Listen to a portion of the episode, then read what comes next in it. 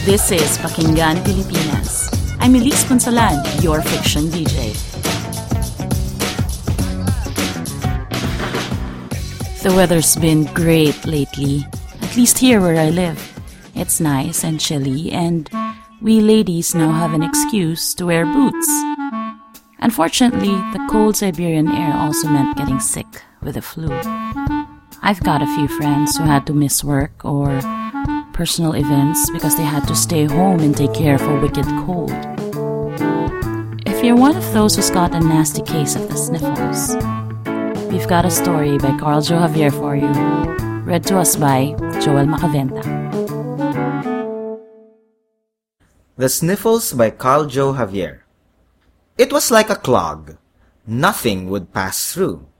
Then it would loosen, still clogged, but allowing a continuous drip to escape from it.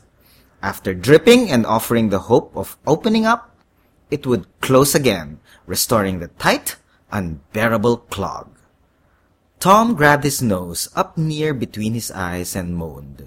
No!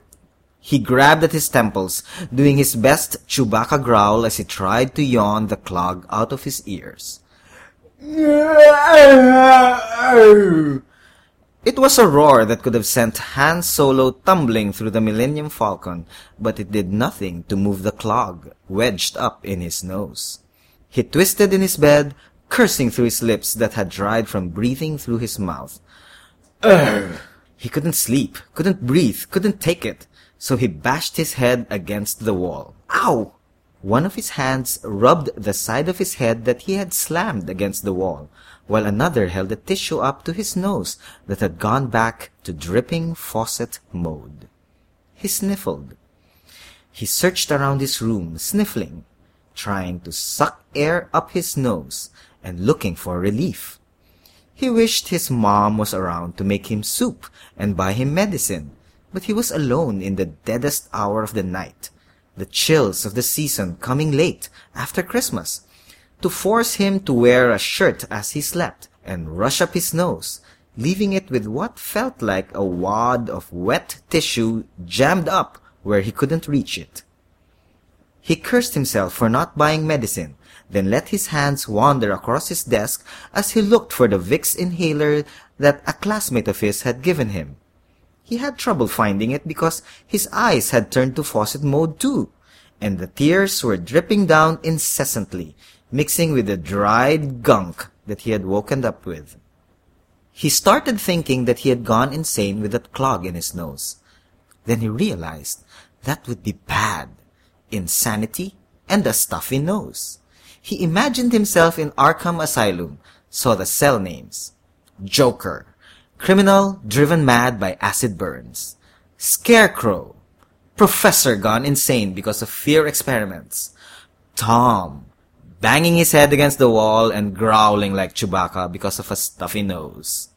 He kept sniffling, but each time he did, the clog became tighter. He couldn't stand it, pressing like a vice grip. Then the headache that came with it like one of those anvils that get dropped on Yosemite Sam. I'd do anything to breathe through my nose, he thought. He licked at his cracked lips. Damn it! I'd sell my soul to the devil if he'd clear up my clogged nose. Then he heard a rumbling. He looked up, jumped out of bed, suddenly alert. His partially clogged ears tried to find the sound, but with them stuffy, he couldn't tell if the sound was in his room and it was the ears that were making it sound faint, or if it was actually faint. He sucked through his mouth hard, hoping that the rumbling was coming from another boarder's room. He reached for the arnis sticks that he kept under his bed and checked his surroundings. He half expected his TV to turn on and something to crawl out. Then his eyes went to the window, and he heard the rumbling again. This time, he could make out the sounds. They were the honking of horns, the purring of cars rolling along the street, the sound of business and the buzz of work, the clatter of footfall on the cement sidewalks. He approached the source. His closet. But that's impossible, he thought. My ears must be playing tricks on me because that closet barely even holds all my clothes. I must be going insane from this stuffy nose. I'd give anything to lose this clog. He stood in front of the closet door and could swear he heard the bustle of a busy city street through it. He hadn't noticed that the nose clog had switched to drip mode and the glob was dripping down onto his lip. He wiped his hand across his face and sniffled. He put his hand on the doorknob, wondering if he should open it. He'd seen enough horror movies, screamed enough times at stupid characters not to open the door. Then there was a hiss. Smoke came out through the gap between the door and the floor. It was thick, gray, and Tom stepped from it, backing away to his bed. The smoke irritated his nose and he sniffled repeatedly. The closet door swung open and it let daylight into Tom's room. Through the door, Tom could see a city that he had never seen before. Tall buildings filling the expanse, sleek cars driving through clean streets without potholes or humps. People wearing scarves, bonnets, heavy coats and jackets to shield them from the snow that was starting to fall lightly. Tom shook his head, sniffled, let out another Chewbacca roar, and saw himself in the Arkham Asylum sharing mashed potatoes with Poison Ivy. I've lost it. And then he was dumbstruck by the dark figure that had stepped out of the closet and into his room. Another Tom came out coughing, except this Tom had short horns on his forehead. He coughed again, then shut the door, eliminating the light, and with it, the street sounds disappeared. He straightened himself out, let out a whew of relief, and looked at Tom. The real Tom's eyes widened, and he grabbed the crucifix on his desk. He tried to remember the lines from The Exorcist and stammered, The power of Christ. Uh, uh. But he couldn't say the words right with a stuffy nose, and he'd forgotten the last part of the line. The power of Christ compel you, yada, yada, yada, the horned Tom replied. Would you get that thing out of my face? Jesus, you come calling for me and this is the welcome I get. Tom's jaw dropped and he sucked in and out of his mouth, the lips cracking. His arm lowered the cross and he just stood staring at the horned Tom, who he slowly came to realize was a devil, not the devil. What? What are you staring like that for? Are you waiting for your guardian angel who looks exactly like you except instead of the horns I got, he has wings and the halo to appear right next to you and argue with me over your soul? Tom just stared with his mouth open. He couldn't think. The headache pressed on him. He could hear the drop of the anvils like the crashing of an orchestra and Bugs Bunny's chuckle. It doesn't work that way, kid. Come on. I got other stuff to do. Let's get this over with. I'm tired. I just got in from the old hometown, City of Sin, USA. Gotta make a stop in Hong Kong next. Just swung over here for you, buddy. So here's the contract. The knife you cut yourself with. Sign on the X, you get to breathe normally, I get on my way, get my commission, everybody's happy. Why you look like me? Tom asked, then licked his dry lips, sniffled hard, and stuck the Vicks inhaler up his nose. Jesus, will you get that thing out of your nose? That's the kind of thing we do to people at work. Come on, I'm moonlighting here, give me a break. Well, if you must know why I look at you, it's so I wouldn't be so frightening. Watch this. Then the devil stepped back. A cloud of smoke exploded around him, and in his place was George W. Well, how do you like that? he said in a southern accent. Another cloud of smoke sprang up from the president's cuff, and there was Dolphy. I got a good one for you, Dolphy said. You got an autographed picture of someone you don't tell anybody. Another cloud of smoke wafted into Tom's nostrils, and he sniffled and rubbed tears and gunk out of his eyes. When he looked up, Sharon Cuneta asked him, Do you get the point? Tom nodded, then asked, Can you learn in nun Aubrey Miles for me? He smiled, sniffled, and ran his hand across his nose. Jesus! Then Sharon Cuneta released more gray smoke and turned back into the horned Tom. Come on, kid, let's get to business. Business? Tom asked, then blew his nose.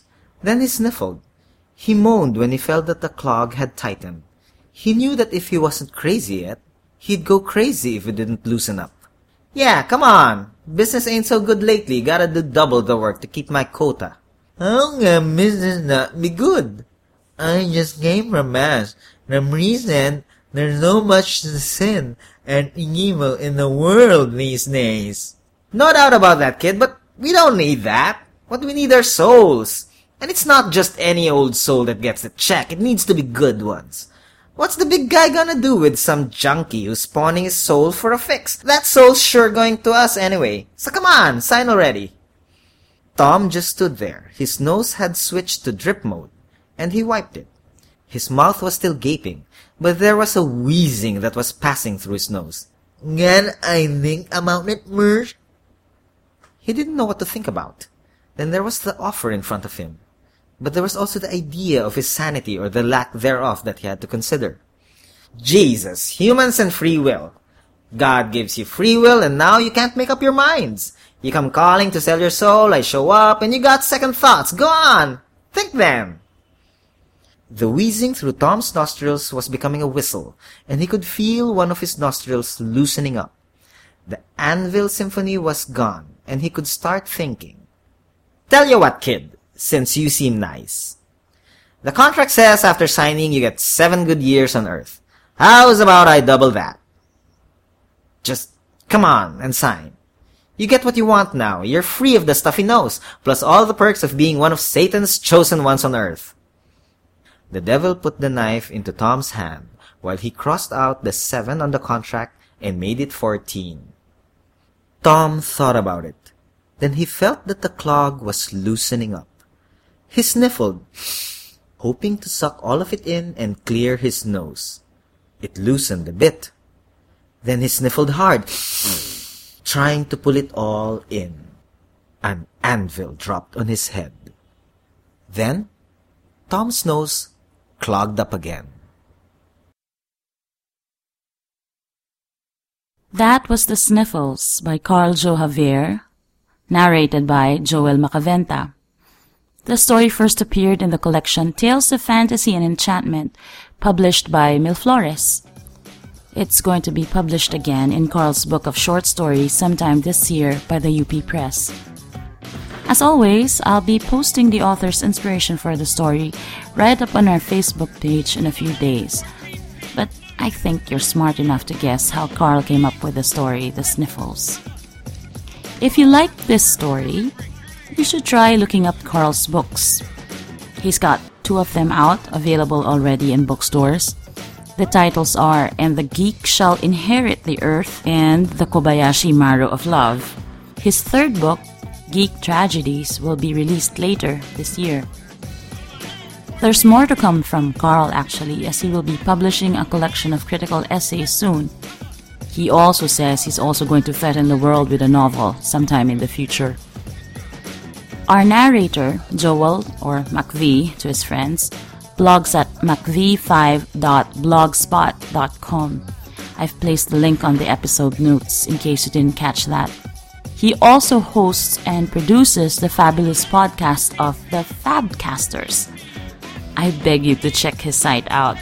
It's a good read, and the podcasts are thoughtful and entertaining. That's about it for this month's episode. Happy Year of the Metal Rabbit Happy Valentine's. This is Elise Punsalan for Pakinggan Pilipinas. See you again next month. Ating kwento, pakinggan mo.